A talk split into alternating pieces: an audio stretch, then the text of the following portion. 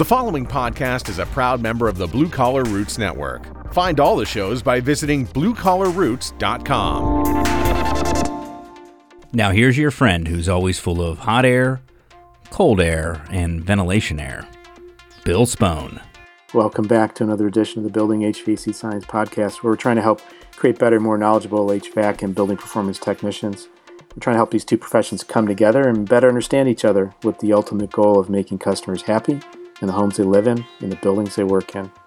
And the goal of the Building HVAC Science podcast, as you might know if you're a subscribing listener, is to help create better, more knowledgeable HVAC and building performance techs. This episode is made possible by myself and Brian Orr, my producer. We have some other trade oriented podcasts in the Blue Collar Roots Network, and you can find them by going to www.bluecollarroots.com. If you like what you heard today and you've not subscribed, uh, if you like what you're going to hear, I guess you haven't heard it yet, so I'm thinking into the future, which is always very positive. I consider typing Building HVAC Science in the search bar of the Apple Podcast app or an Android Google Play Music or Stitcher. You can also listen directly to these podcasts directly in your browser at bluecollarroots.com forward slash building dash HVAC science. Now, on to the episode. We'll be talking about part three of Bill Spohn, myself's AirQuest. We're going to go back and get into the airflow instructionals, some of the podcasts I was doing a little bit before. So, to recap, in the last one, I covered the pitot tube and how to select the appropriate manometer for use of the pitot tube. Now, let's review some more pressure related airflow tests, including capture hoods and balometers. The TrueFlow Grid, which is a product by the Energy Conservatory, is a pretty awesome patented device it's actually got US patent number 6439061, which was issued in August of 2002. It's a device made by the Energy Conservatory in Minneapolis, Minnesota. At its heart is a pitot tube array embedded into a panel, a panel with holes in it for the air to flow through. Now, the primary use is to measure total system airflow in a residential HVAC or air handling system. The panel itself consists of a solid sheet of transparent plastic with multiple large holes 12 or 16, depending upon the duct size that you slip it into. Those holes direct streams of air across two tubes arranged in a serpentine pattern. Now, one tube senses the average of all the total pressure points that are the holes in the array opening.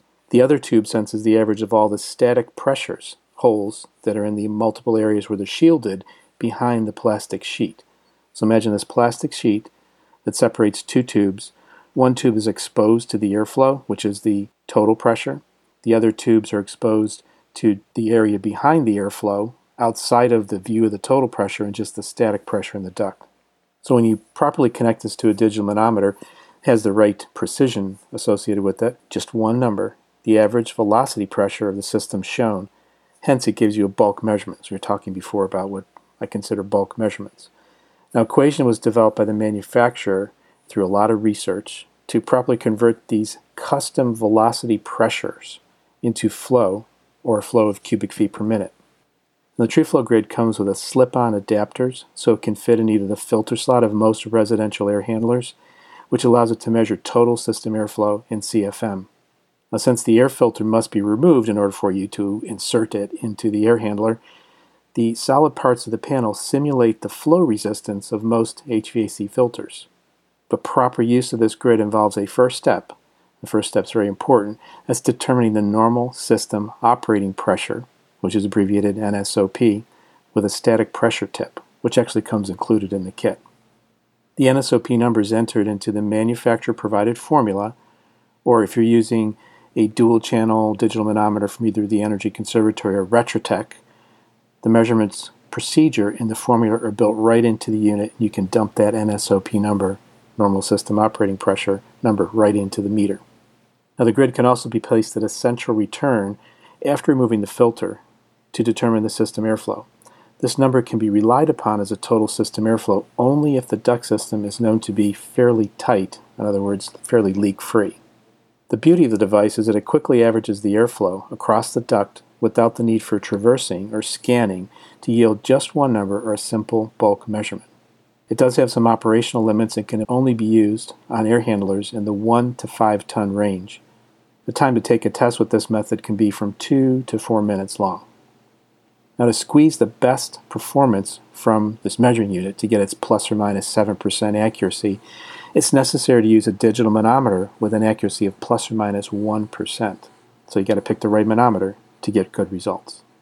The time of test is equivalent to all the steps in the temperature rise method, probably even a little bit shorter if you considered all the proper steps we've been talking about lately, and the accuracy that you get from this TrueFlow grid is far superior.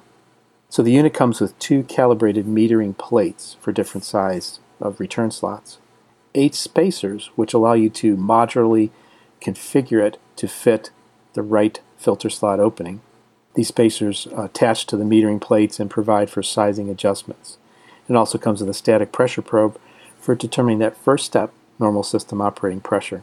Now, if you choose to use your own fine resolution precision manometer, there are flow conversion tables provided with the unit, which you use to convert the pressure measurements to the flow in cubic feet per minute. In addition to all those other parts that you get with, you also get a decent amount of tubing, which allows you to connect the digital manometer to the TrueFlow grid, of course, a manual and a carrying case. Well, this kit provides a remarkable amount of convenience, speed, and accuracy for somewhere north of $850. Now, a suitable manometer must also be added and an appropriate digital manometer without calculation can be had for about 450 bucks. But if you have a blower door, a duct leakage tester, or a duct blaster, you already have the manometer. Those manometers in those kits have built-in modes to use this device appropriately and directly. Now let's move on to one of the most iconic looking devices in the industry. You know, somebody should make a little lapel pin that looks like this, the flow hood or the balometer. One fun fact, the word or term flow hood is actually a registered trademark of Shortridge Instruments, which is, I believe, out in Phoenix, Arizona. And additionally, the term balometer with a trademark, which comes from the air balancing o-meter, is a registered trademark of Alnor Instruments, which is now part of TSI. So some of those words we flow around or throw around right now, flow hood and balometer, are actually trademarks of these respective companies. A passive flow hood has a fabric skirt, which collects or directs the air flowing from a supply or from a return vent across a sensor that's built into the base of the unit, into the base of the hood. This is another bulk measurement, as I call it, and it simplifies by testing by avoiding the need to traverse the grill or vent or to use any open area calculations. Now, most capture hoods use a pitot tube array, often called a velocity grid. Velocity grids are used in other purposes too, but We'll just talk about the ones that are used in the capture hoods at this point. The grid is placed in the capture zone of a known cross-sectional area that's in the base of the unit. In this way, the capture hood removes the need to calculate the open area of the grill as all the air flows unrestricted, unfettered, and it's directed over this flow grid. And the grid is sitting inside a known area, so the average velocity is multiplied by this area to yield the CFM number. Remember, velocity times cross-sectional area of measurement equals CFM. This device simplifies the measuring process by removing several of the human interfaces, or the human interferences sometimes. These parameters, such as the need to traverse, the need to calculate an open area, the need to average the velocity. Every time you involve a human, sometimes mistakes get made and they multiply, especially if procedures aren't followed. So this device, capture hood, flow hood, gives you one bulk measurement, one number, CFM. Now, to improve the measurement quality, some hood manufacturers use straightening arrays that, that will kill the swirl, kill the turbulence of the incoming airstream. Other manufacturers, like Dwyer, who makes something called the Smart Hood, actually capture the flow directly from commercial grills. And this is a Smart Hood design, captures flow from commercial grills and splits it immediately, right almost right at the face of the grill, into four different flow grids rather than channeling it through one flow grid. So it's sort of like divide and conquer. This device has uh, specifically modeled major grill manufacturers to improve the measurement accuracy to 3%. Now, additionally, they have a smartphone controlled predictive balancing method. It's called Predict Air that can shave 30% or more off the time of doing a commercial balancing job by predicting the optimal flow set points for each register, each grill, in the order in which they should be adjusted it's really an amazing process. Uh, I think there's got to be a video out there on it. It's just a phenomenal kind of thing that uses a lot of great math to help get the work done correctly. There's also a brand new device. that's somewhat of a unique capture hood now. It's available from CPS called the Easy Hood. It uses a mini vane that rotates at the speed of the air, or at the air velocity speed. It contains a flow straightening grid that's ahead of this mini vane and uses Bluetooth to connect this little mini vane. Really, it fits in the palm of your hand. It connects this Bluetooth device to an app in a smartphone or a tablet. Now, the measurement range, however, on this mini hood or easy hood is limited to 1250 CFM. There's also another unique type of hood called a flow finder that uses an internal fan to compensate for any back pressure in the flow caused by covering the grill with the hood. So it's called insertion loss, is what this process is called when you actually kind of smother the grill and you cause a, a system effect just by the fact that you're trying to measure it with a capture hood. So this measurement range in this flow hood with its own internal fan, which compensates for the insertion loss, has a measurement range limited to 500 CFM for that device.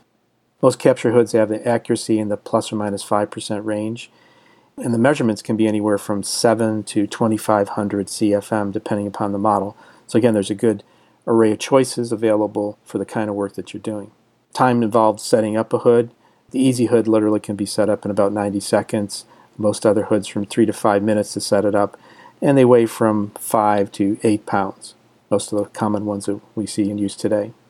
And sometimes they actually have additional sensors built into the device to measure things such as air temperature, humidity, and even barometric pressure. So you can get a real comprehensive look at the air that's flowing through the system as well as measuring the volume flow rate or cubic feet per minute. And price points of these things I've talked about here for measuring airflow, and the capture hood category range anywhere from $400 to $3,300. So it's best to consult with your trusted technical distributor when you're evaluating a purchase of one of these devices. Now let's take a look at hot wire or thermal anemometers. Actually, not taking a look at them, take a listen to them, I guess. Although you can't hear them because a heated wire doesn't really make any noise. A hot wire or thermal anemometer measures the electrical impact, either current change or an amp draw, that's required to keep a heated wire at a specific temperature. Now, through design, extensive engineering design, and calibration in a wind tunnel, this calibrated current allows the meter to determine the airspeed or velocity via the wind chill effect. So the hot wire is actually a bead in the center of a wire that's held across an opening at the tip of the probe on the anemometer. So if you ever look at a hot wire, you should see like a little bulge in the wire. That's the hot wire or the hot bead. So this tiny hot bead only knows the air velocity immediately in the area of the bead. So you're really taking pinpoint measurements with this. Which pinpoint usually sounds like really great, that's a great idea, but you're only measuring air at that one point. So if you have turbulent or chaotic airflow or a lot of variations in the airflow, you're going to need to move this hot bead around to get an idea of the total system airflow, the whole airflow in the area that you're measuring. So this is similar to the narrow opening for the total pressure in a pitot tube. That's why it's pretty much required that you have a multi-point measurement. That means somehow traversing the ductwork, and that's critical to obtaining a solid understanding of the airflow by this method. A couple episodes ago, I covered traversing in a little bit more detail, so I'm not going to repeat it at this time. In order to improve the measurement, a thermocouple is placed in close proximity to this bead, this heated bead, which is actually the measuring point. The thermocouple measures the temperature of the air that's impacting the bead. The air is a little bit colder than the bead because it isn't being heated by the electrical current. So this thermocouple information is usually extracted and shown on the meter screen. So you also get air temperature as a side parameter that gives you a secondary measurement in most hot wire anemometers. This temperature is used in many meters to compensate for the change in air density due to temperature measurement. I think we talked about air density previously. If not, you'll have to take a look at one of the videos that are on the TruTech site or the HVAC school site. Now, when using hot wire in a turbulent airstream, the measured results can be greatly impacted by the turbulent airflow striking the measurement sensor from multiple directions. So these eddy currents or wind gusts can actually indicate a higher measured value than other airflow measurement methods. This happens in duct types where there's turbulent airflow. This turbulent airflow can even occur at lower velocities, even at very low velocities. That's why there's always this recommendation to move away from any turns or transitions in the ductwork so that the airflow can stabilize and you can get a smooth stream of air that you're trying to measure. Now, to overcome the effect of turbulence, all measurements should be made in the straight section of duct. like we just mentioned, if at all possible. Otherwise, the measurement quality will suffer. Now, an ideal location is in a duct where the upstream transitions, elbows or turns or reducers, are a minimum of 10 diameters before your measuring spot. In other words, upstream of your measuring spot, and at least four diameters downstream. The downstream factor comes in because of this thing we talked about a little while ago insertion loss. You can actually squish air, and a transition can actually push air and have you know, a system effect upstream, and some kind of loss or gain can be created, which isn't what you're really trying to measure. Now, if you can't get 10 diameters before your measuring spot, at least try for three duct diameters. So a duct diameter would be if you're working at a 10 inch cross sectional area for the duct, 10 inch was one of the duct dimensions, 30 inches upstream at the very minimum. You try to go 100 inches upstream, which would be just over 8 feet. Also, this airflow should not be interfered with by any dampers. These transitions can cause really odd airflow patterns, and they'll be sensed by the hot wire and actually sensed by almost any induct airflow measurement method. So it gets really tricky to measure in duct if you don't have smooth air streams to measure. Now, hot wire anemometers are calibrated to a specific air density, usually a value that's controlled in a lab inside a wind tunnel, and they either require the density to be input into the meter for a correction, or you may have to manually make that correction after the fact. Many hot wire anemometers are calibrated to standard air, which is 68 degrees Fahrenheit, 0% relative humidity, and a barometric pressure of 29.92 millimeters mercury.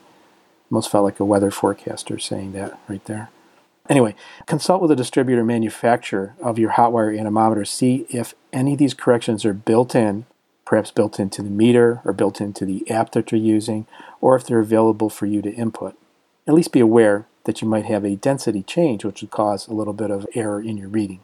Now, care must be used when measuring conditioned and turbulent air for this reason. Now, hot wires are not recommended for air velocities exceeding 2,000 feet per minute unless your hot wire is specifically designed for that purpose. There's some very heavy duty models that can measure airflow in excess of 6,000 feet per minute. That's air velocity in excess of 6,000 feet per minute. You might have noticed we've not discussed the use of a hot wire anemometer to supply a return. Even with a steady hand, a hot wire could be used to traverse the face of return and that would probably be a return only because of the sort of the lazy airflow that's coming across the sensor and then into the grill. But you must realize that the constriction of the air and any kind of resultant increase in velocity that's happening very close to the front of the grill, that's called a vena contracta. Therefore, you must have a consistent distance away from the face of the return grill in order to make a decent measurement. Now, the use of a hot wire to measure at a supply grill is very tricky. So tricky, I don't really recommend it the jets of air that are squirting at all odd angles out of this grill opening, the dead zones in front of the grill material, plus the application or perhaps even just estimation of the open area makes this a really difficult process to get a decent CFM measurement using a hot wire thermal anemometer in front of a grill. So just to review this, you must assume you're testing the same density of air that the unit was calibrated in with a hot wire or thermal anemometer now, however, for best results, temperature and even humidity and air density, corrections can be built in or input to the meter itself. You must use good measuring techniques, such as avoiding transitions in the ductwork and avoiding measuring supplies. I don't recommend measuring supplies. You must pay attention to the measurement limits, which are usually up to 2,000 feet per minute, and a typical resolution of 1 feet per minute. If you follow all this advice, the result in measurement accuracy can be plus or minus 5%, sometimes better. Now, this type of test equipment, hot wires, cost from $100, and these would be sort of the smart probes you might see out there that attach to an app, don't have a display or buttons on them, but just the radio sensors that beam back to an app, up to $250 or more. And the time of, to set up the test really is seconds, just to turn the device on. The time to take the test itself is minutes, depending upon the size of the duct, the number of traverse points you take, etc and the resultant measurement you get is the average air velocity, which then must be multiplied by the cross-sectional area of where you made the measurement, and it's usually the open area inside the duct to get the CFM.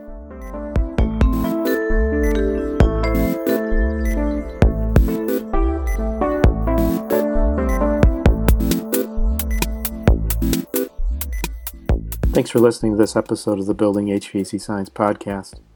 If you're interested in becoming a sponsor of this podcast, please email me at bill underscore spohn, S-P-O-H-N, at bluecollarroots.com. Just as a disclaimer, some of the topics we discuss require technical training for proper interpretation or safe execution. If you're a trained pro, then you can go right ahead. If you're not, please consult with and hire a trained pro. If you're looking for some of the tools or test instruments mentioned in our podcast, take a look at what TruTech Tools has to offer.